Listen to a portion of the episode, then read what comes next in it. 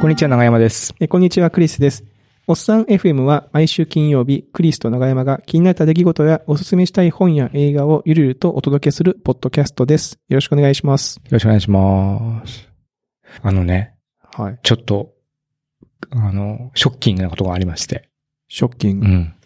何をショッキングなことがあこのります間、あの、カラス、市場カラスマって、まあ、京京都に住んでないとちょっとわかりにくいかと思うんですけど、まあ、繁華街ですね。一番繁華街のところに、、大きいまあ、新しいこうビルが建って、えー、ポケモンのお店ができたりとか、はいはいはい。入ってるところがあって、ね、はいはい結構、まあ、新しいお店なんですでそこの本屋さん入ってて、で、そこ本屋さん行ったんですよね。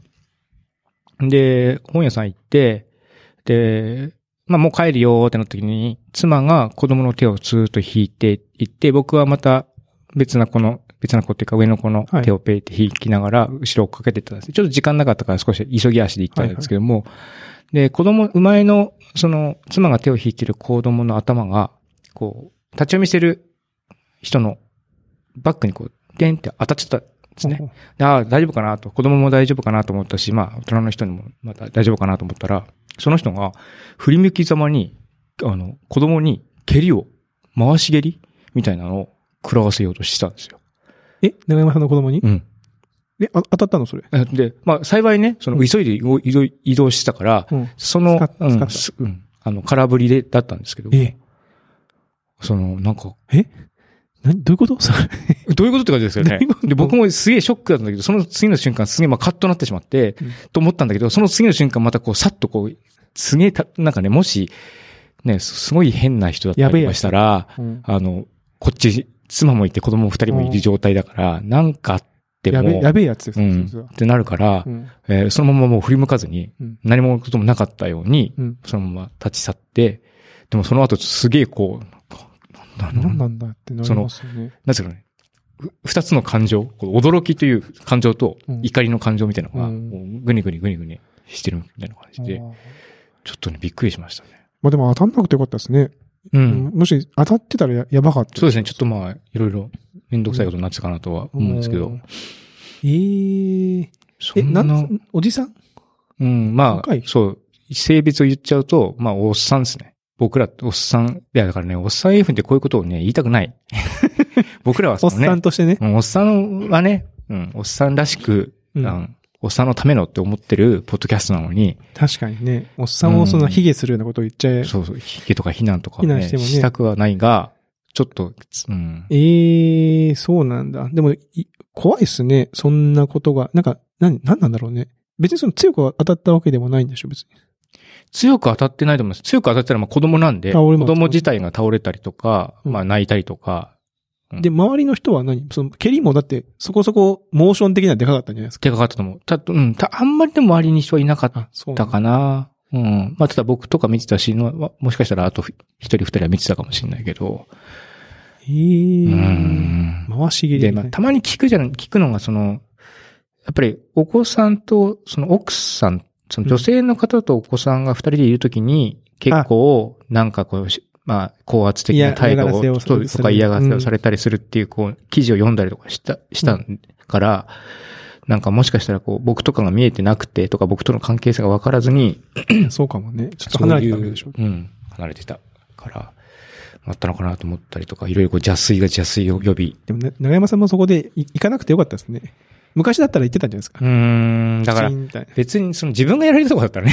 まあ 自分周りに人がが、やらない人がいなかったらね、うんとかって話だったら、まあ、わーっていいろいろ言ったかもしれないですけども、あでも子供が一緒だったら僕もなこっち一緒だとね、やっぱり子供があー確難かしいですね。難しいうん。に難しいね。やっぱり子連れっていうのは、こうなんですかね。そう、あんまりそうは思ってなかったんだけど、自分が、自分はその立場の弱い状態だったんだなと。うんう。ん。制限がやっぱかかってる状態なんだなっていうのを、こう、やっぱ改めて感じたので、少なくとも、えー僕やクリスタンやおっさん FM を聞いてる皆さんは、まあ、子連れの方がいらっしゃったら、まあ、ちょっと広い心で、広いことえねー。見守ってあげてほしいな、ということをお伝えしましたかったと。わかる。いや、まあ、わかりますよ。うるさい子供もいるし、うちの子もわーってなったらね、わーってなりますけどね。うん。まあうるさい時はね、うるさいなって思う。僕も自分の子供もうるさいし、うん。うるさいく家ではすることもあるし、うんなんかでもその時に、あの、大丈夫ですよって教えてあげたいんだけど、なんかそういう方法があある難しいとですねあるといいなと思って。うんそうですね なんかそのなんかこうアイコンみたいなやつがね。あの今、笑っちゃは別にその気にしてませんそうよですねアイコンみたいなのがね。 AirPods Pro なんで大丈夫ですよ、ア大イ丈コ夫ンみでたすいなね。まあまあちょっとね、そういう話、はいそういうのがちょっとショッキングなことがあって、えーショックしかも、しかも自分のそのね、生活苦の中にそういう方がいらっしゃったということ自体もちょっとやっぱりちょっとショックを隠せないところもあって。うん。怖いですね。いやー、怖い。はい。というこちとょっでとねし。たホラー話ですね。うん。そうそうちょっといきなり暗い話になっちゃったんです。いえいえ、で、引っ越しをしたね。引っ越しをした。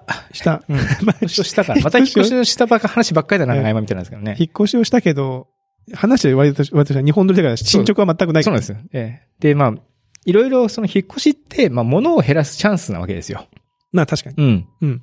ただ今回ちょっとね、前回も言いましたけど、ドタバタのうちに、まあとにかく引っ越さなきゃと思っていろいろね、あの段ボールに詰めたまま引っ越さなきゃっていう感じだったんで、ちょっと今後の、あの、いろいろこう禁酒したとかね、何々やめたとかっていう中の、今度の、今後の目標にこう、ちょっと物を減らしていこうかなみたいな、おうー。ん、いうのを一個目標に立てたらいいかなと。長山さんがそういう目標立てると本当に減らしそうで すね。なんか、すごいこ、すごい減らしそうな気がする。なんか、で、まあ僕、ひ割とひ結構減らしたつもりですけど、まだ本が多くて、あ、本はね。うんで、確かにね、まあ電子化もできるんですけど、やっぱり雑誌の類で雑誌は結構難しくて、雑誌ね。そう。で、雑誌ってその、一般の本と比べて、その、また買うことができ、しにくかったりとか、電子化されてなかったりとか、するし、まあ雑誌ってね、カラーで印刷されてあの形になってるからいいっていう雑誌もやっぱりあるんですね。あの、うんもの、ものが、自体が。そうそうそう。うん。で、ちょっと特殊な紙使ってたりとかっていうのもあるし、っていうその所有所有的なねうん、面白さみたいなのもあるから、雑誌が結構、なんていうんですかね、最近はどう処分しようかなっていう。そううだん。もうあれじゃないですか。トランクは、トランクルーム借 りて、施設図書館でも作ったんじゃないですか、その雑誌の。雑誌図書館 雑ね。誌図書そこまでね、そこいや、その、他人に誇れるほどの量とかね、質があればね、まだあれなんですけどね。なんかね、ずっと僕、それこそあの、おっさん F の50回で話したような、すっげえ昔に買ったインターネット関連の雑誌とかまだ残ってる。あー高城剛が変な帽子かぶって表紙になってるようなやつと か。でもそ、そうなっちゃうと逆に捨てにくいですよ。だってその、時間経っちゃうと。なんか、むか、昔の本だから、そだ3年ぐらい前の本は捨てやすいけど、うん10年前とかの本は逆に持ってるからう。、絶対誰も持ってない。絶う対、ん絶対でもないけど、ほね、捨てにくいくなっちゃいますよね。いや、ちょ、持ってる。るしかないんじゃないですか、も持ってるしかないのかなう。それからこう床、床をちょっと一、ね、50センチぐらい上げて、その下に敷き詰めとくとか、なんかその保管しとくみたいな。そうなんですよね。雑誌がちょっと、ね。いやうちもね、僕も結構雑誌、たまに買ったりするんですけど、うん奥さんが一時期エッセイを買ってたんですよ。うん。エッセイなんてまあ別にね、あの、なんだろう、こう、毎年毎年同じもん出るんだけど、うん。たまにレシピが載ってて、あの分厚いエッセイの中に、お気に入りのレシピレシピがなんか2、3個入ったりすると、そそのエッセイ自体捨て、捨てられあないと。あああ。で、切り抜きはいいんだけど、ちょっとめんどくせえな、みたいまな。あね、そういう手間もね、どこに、ね、どこに収納するのみたいな。そう、豆だったらね、それこそスクラップをしてとか、はい気に入った生地を切り取ってとかって。うんでもそこまで豆じゃないので、ね。雑誌問題がね、ちょっと。あとね、だから説明書類とかでどうしますあ、説明書類ね。なんかエアコンとか、エア洗コン濯とか機とか。でしょ。もう、うーん。まあ、うちは、そのエアコンとか、その説明書類をまとめて入れとくバインダーがあるんですうよ。んでそれに全部まとめて入れとくんだけど、で、奥さんはたまにそれ見るんですけど、うん僕はもう全部ネットで見てますよ、説明書。うん。今 PDF あって大体見れますよね。大体、大体ほぼあるから。そう。だこの間、っていうか、引っ越しの時にね、まあもう、結局捨てる手間がなかったから持ってきちゃったんだけど、見たらもうすでに持ってない家電の説明書がたくさん入ってて、わかるわかる テレビ、テレビ。これなんだみたいな。うん、あるあるある。うんそうなんですよ。だ僕の昔なんかその、そういうアプリを作ろうと思ったことがありますよえ。自分の持ってる、その家電登録すると、ネットからその説明書をリンクを貼っとくみたいな。えめっちゃ便利そそうう。すると、そのなんかその家電の型番も分かって何年使ってるかも分かるから。あ、便利そ多分なんかあったんですよね、そのう。あ作ろうかなと思ったらあったような気がしたけどな。あ。ね探してみようかな。で、で、じゃあ、まあ別にもうネットで PDF で見れるからいいやと思って、じゃあその辺捨てていこうかなと思ったら、背表紙に保証書って書いてるやつがあるんですよ。ある。説明書と保証書一体型モデル。うん、一こ体れ、型。これでも中井さん、それはね、多分よく見たら、もう保証期限切れてたりすることないですかあ、そっか。それそっか、そういうのは捨てられるね。そうですそれは、うん。さあ新しい買ったやつは、いや、引っ越ししたばっかだから、そういうの多いんでしょ、多う分。ん。あれ、っていうのもあって。でもそれは持っとけばいいんじゃないですこかれ持ね。っとなきゃなきゃな。捨てらんね。捨てられあとね、あうの、ん仕事してると、領収書とか僕個人でやってると、はいはいはい何年も持たなきゃいけないんですよ。そうなんだ。何年もいるんだ。1年で何年だっけかな ?3 年分ぐそらんなにい、その使った領収書とですよ。うん。もう、へーうん。自分で持っ持ってなきゃいけない。で、その保管してあるんです保か管してる。おー結構邪魔で。まあ、かさばりますよね。うんだって、ね、うんお仕事。契約書とか請はい求書とかそういうのもはいはいはい。ある。まあまあかさばったりとか。はあ。大変ですね。なかなかそういうのがあったりとか。そういうのなんかあれじゃないですか。そのフリフリーとかなんかああいうサービスを使うと、あ、ただから電子化できるとか。電子化で、いや、電子化して所持しとけばそれで問題ないっていうふうになってれば捨てられるんですけど、電子化されてるんで。でも正直電子化もめんどくさいですよね。うん、めんどくさい。スキャンするとか写真撮ったりするのもね。いや、これでも逆にサービスなんねえかなと思って、その、例えば3年保持って言われたら3年、まあ、毎年毎年ねはい事業は継続してるんで、どんどん増えるから、3年分だけ取って残りは、きちんと法的に問題ない形で、こう、処分していくみたいなサービスあ、できるじゃないで、ですか。かつ、なんか電話してるとしたらはい、営業、何営業業日以内でこう、出して届くみたいな。そのボックスみたいな。領収書ボック領ス。収書ボックスみたいな。 あ、できるんじゃないですか。その、それトランクルームで始めて、そこに本も置いとけばいいんじゃないですか。まずは。なるほど。その、で、そのトランクルーム代を稼げるんじゃないですか。 ああ、よその人と。い や、その人に。えうーん。そんな、そんなこんなんでね、結構こう、捨てるにしてもなかなかこう、物を減らしたいね物を減らしたいけど、まあ一応こういう、そういういろいろ言い訳があってね、なかなか減らせねえなあと。いや、物はな僕は服がそんな持ってないんですけど、うん。服に頓着はないから、大体ね、ワンシーズンで着る服ってもう決まっちゃうんです大よ。体決まりますね。僕もそうですよ。 うん。でもなんか昔好きだった服とかって捨てられなくないですそれないですね。わかります。で、タンスの肥やしになってて、うんでもこれ全部捨てちゃえばいいのになと思ってね。なんか、あれも捨てにくいなと思ってますけどね。うなん、かそのね、イベントの T シャツとかでも、あそうそうそ。そうのなんか思い思い出補正。そ、の思い出のイベントとかもやっぱあったりするわけですよね。うん。そうするとね、ボロボロになっててもね、取っててあるねある、妻にね、こういい加減捨てたいって言われて、いや、これはちょっと取っとこうかな、みたいな。まあ、取ってたところでっていうところはありますけどね。うんあるんだけど、まあなんか物があるとね、そのい、いんだよな。ライブのノベルティとかもさ、あるあるある。ねしょうもない感じのものもあるけど、でもまあそれがいいんですよね。うん思い出、思い出だからそうね。思い出っていうのがやなっぱこれかなかねこんまりですよ、こんまり。こんまりですよ、こんまり。こんまり。ここんまりの、ときめくかときめかないんかまり決めやってないきゃくしかないのかな。僕は結構ときときめきがちですからね。物事。うんときめきがちの人は物が増えるのか。物が増えると思う。うん。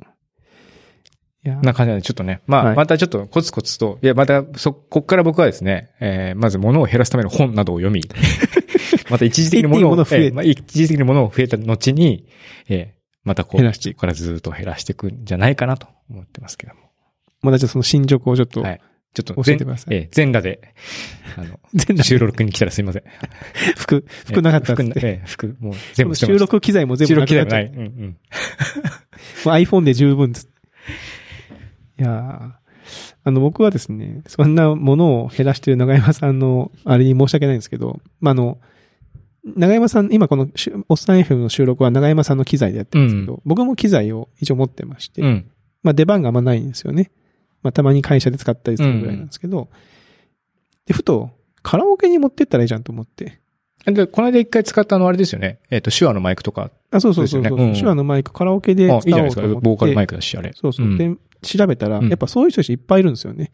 カラオケにマイマイク持っていくぜ。お、ボーリングにマイボール持持っってていいくくぜ、みたいな。で、確かにカラオケの機材にそのマイク挿すとこがあって、うんワイヤレスじゃなくて使えるんですよ。でその書いてある人たちの意見を聞くと、まあ、備え付けのマイクは状態が結構良し悪しがあって、まあ、いろんな人が。がね、使いますからねうん。ちょっと乱暴にね、僕らその、ポッドキャスト出力するようになってから、あ、マイクって大事に扱わなきゃいけないんだって僕初めて分かったんで、思うすいません、なんか酔っ払って、なんかね、マイクでボンボン人叩いたりと かして、すいません、みたいな気持ちになる。なるよね。うんいや、それで、まあ僕も、あんまりそのマイクでそんな違うんかなと思ったんですけああど、うんでも実際やってみたんですよ。ただやっぱ、あの、あう僕のマイクは新しいんで、やっぱね、音的にはちょっと違うんですよね。高うん高音の入り方が違ったりとか、うん。で、その場で試してみたんですよ。そのリアル、リアルマイク、そのリアルマイクが有線の持ってき込んだマイクと、備え付けのワイヤレス2本あったんで、その3本ぐらいをその場でこう、試してみたんですけど、カラオケの最低の出方にもちょっと影響があったりとかする。え多分音の拾い方とかだと思うんですけど、でこれ結構、マイマイク、いいなと思ったんですけー、ど、あの、旗から見ると、ちょっとやばい人。やば、や ばいっていうか、なん、なんでしょうね。なん、なんだって思われますよね。おもむろに。ねえ、は、え、はたから、でもカラオケボックスですよ。ほはいあ、だからその店員さんとかってことだからあじ僕ゃ、じゃなくて一緒に行く。一緒に行ってかマイマイクを使ったことはまだないんですよ。あそれ恥ずかしいあ。から。一人カラオケではい。行った時に、行った時に、しかもその店員が最初のドリンクを持ってきた後にセッティングするんで、ああ。店員も多分バレてないはずなんですけど、なんかちょっとなんか、そそこに人が入った時に恥ずかしいのかなみたいな。いや、ま前がバレないでしょ、だって。バレないですかね。うん。だってパッと見、そのカラオケガチャって入って、前マイク使ってるか使ってないかって、まあさすがに今、経験があればね、言っちゃったからね。うん。わかるけど、わかちんょっない。とわ前の自分だったら、かんない。そういうもんかな、みたいな。確かに。人が多いから一本足したのかな、みたいな。 ああ、ああ確かにね。そういう感じ。かな。で、マイマイクは割といいですよ。その使い方をしてから、なんとかカバンに、今日は入ってないですけど、カバンに入れて持ち歩いて、いつでも使えるようにしてるっていう、いつでも使える。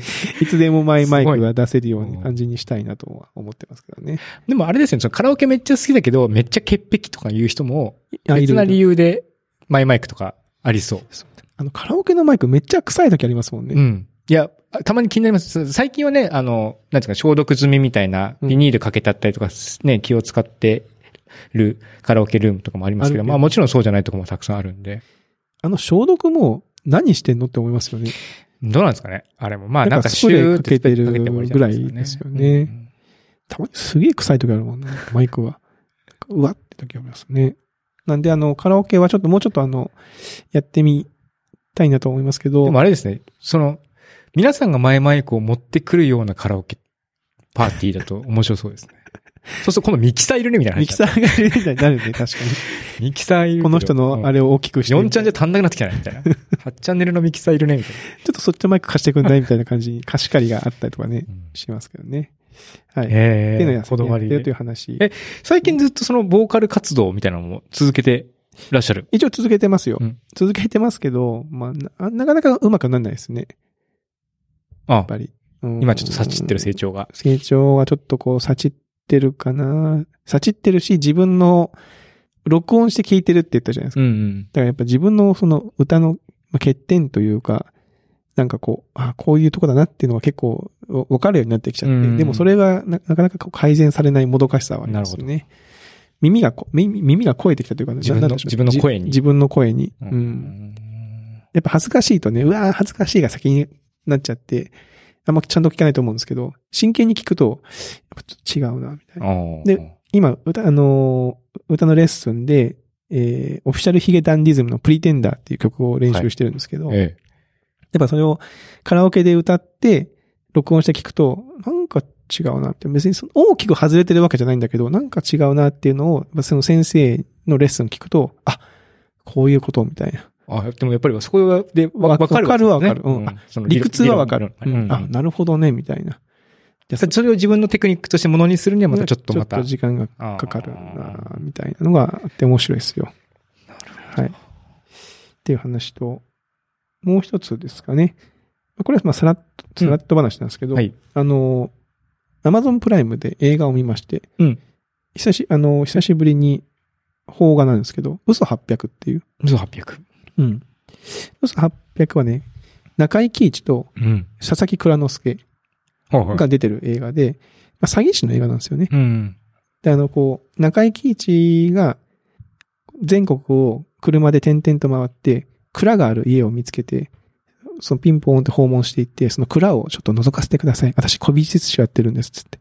あ、なんか買い取りますみたいな。買い取ります、みたいな。うんでまあ見て、まあ大体こんなもんですかね、つって、こう、大体安い金額を出すんですけど、たまにそこにお宝があるんだけど、うん持ち主がお宝だって認識してないケースが結構あるから、うんそれを安く買い取って、うんその差分で儲けるみたいな、あーまあまあ半分詐欺みたいなうん。感じの商売をしてるんですよ。うん。で、佐々木蔵之介は一方で、その、陶器を作る、うん。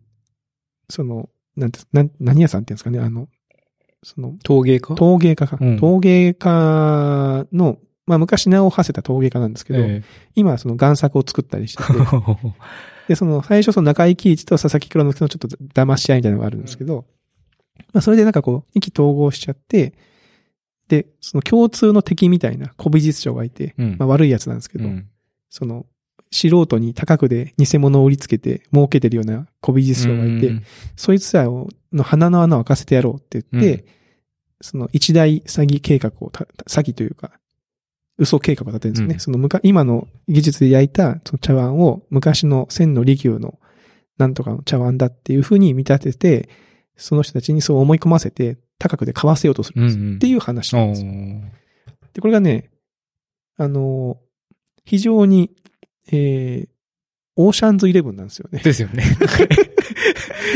あって思った。 ええ。なんか話を聞いてて、思ったまあ、オーシャンズイレブンとか、あれ,、うんあれっぽい感じの展開だなーっていう。見た感じはもうめっちゃ和の感じだし、うんあすみその陶芸家にはお仲間がなんか4、5人いて、うんそのめっちゃその字が達筆で、どんな字も模写する人とか、 もうめっちゃ放射ズイレブンでそのめっちゃ、そのめっちゃ箱とかも、めっちゃその昔風の箱が作れるおじさんとかいて、その本当パッケージングも昔っぽくできる人がいて、でもういいですねいいでしょ、うんで、もう究極ね、あ、これオーシャンズイレブンだって気づいた瞬間があって、その、佐々木蔵之介と中井貴一が二人意気投合して、いよいよ、その、あいつには、ね、その、仕掛けるか、みたいな時に、家を出て、道を歩くんですよね。さっそうとうん。ジャズの音楽として、オーシャンズイ、オーシャンズイレブンじゃんって思う思っちゃいました。おーまあ映画はね、結構、まああの、なんだろう。まあ、まあ面白いですよ。別にそんな変な感じじゃないので、 なんか面白いんだけど、なんか、オーシャンズイレブンだって思ってみると、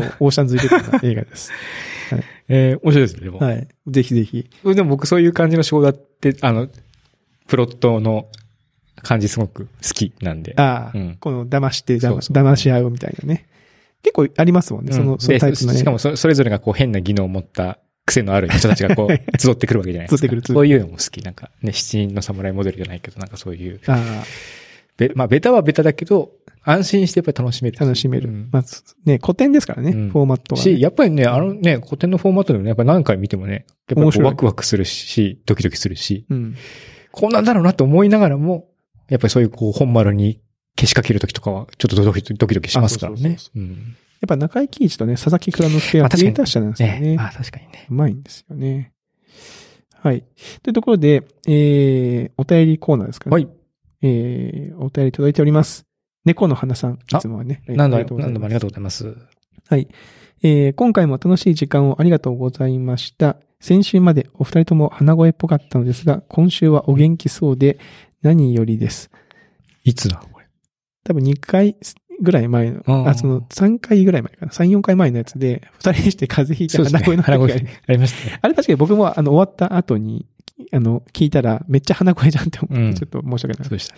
で、まさかの、えー、また風邪、えーお二人とも良くなりますように、男の人は子供含め風邪をひきやすい感じがあります。そうかお疲れ様です。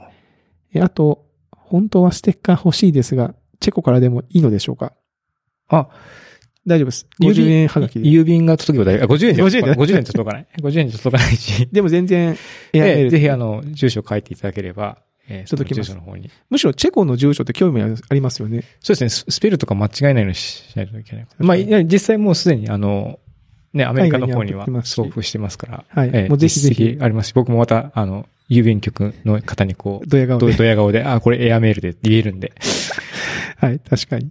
確かええに確かに。あのーまた、えー、コメントともに住所を書いてはいぜひいただければと。ええはいもちろん、あの、国内の。方も、はい。えあのーいつでもね、お手紙えを、お手紙、お便りをね、お便りを主に書くだけなんで。はい、お待ちしておりますので、よろしくお願いします。ここからもう今、これが、放送が12月13日の金曜日、で、もういよいよ年末に年末ですね。なってくるんで、うん。まあ、またちょっとね、年末にかけて、はい。ちょっとしたプチ企画とかもね、考えていきたい、やります。なやりまししょなりましょう。う、うん。と思ってますので、そちらの方もまた、あの、ツイッター等々で告知したいと思いますので、よろしくお願いします。よろしくお願いします。では、えー今週のおっさん FM はこの辺りということで、また来週お会いしましょう。さよなら。さよなら。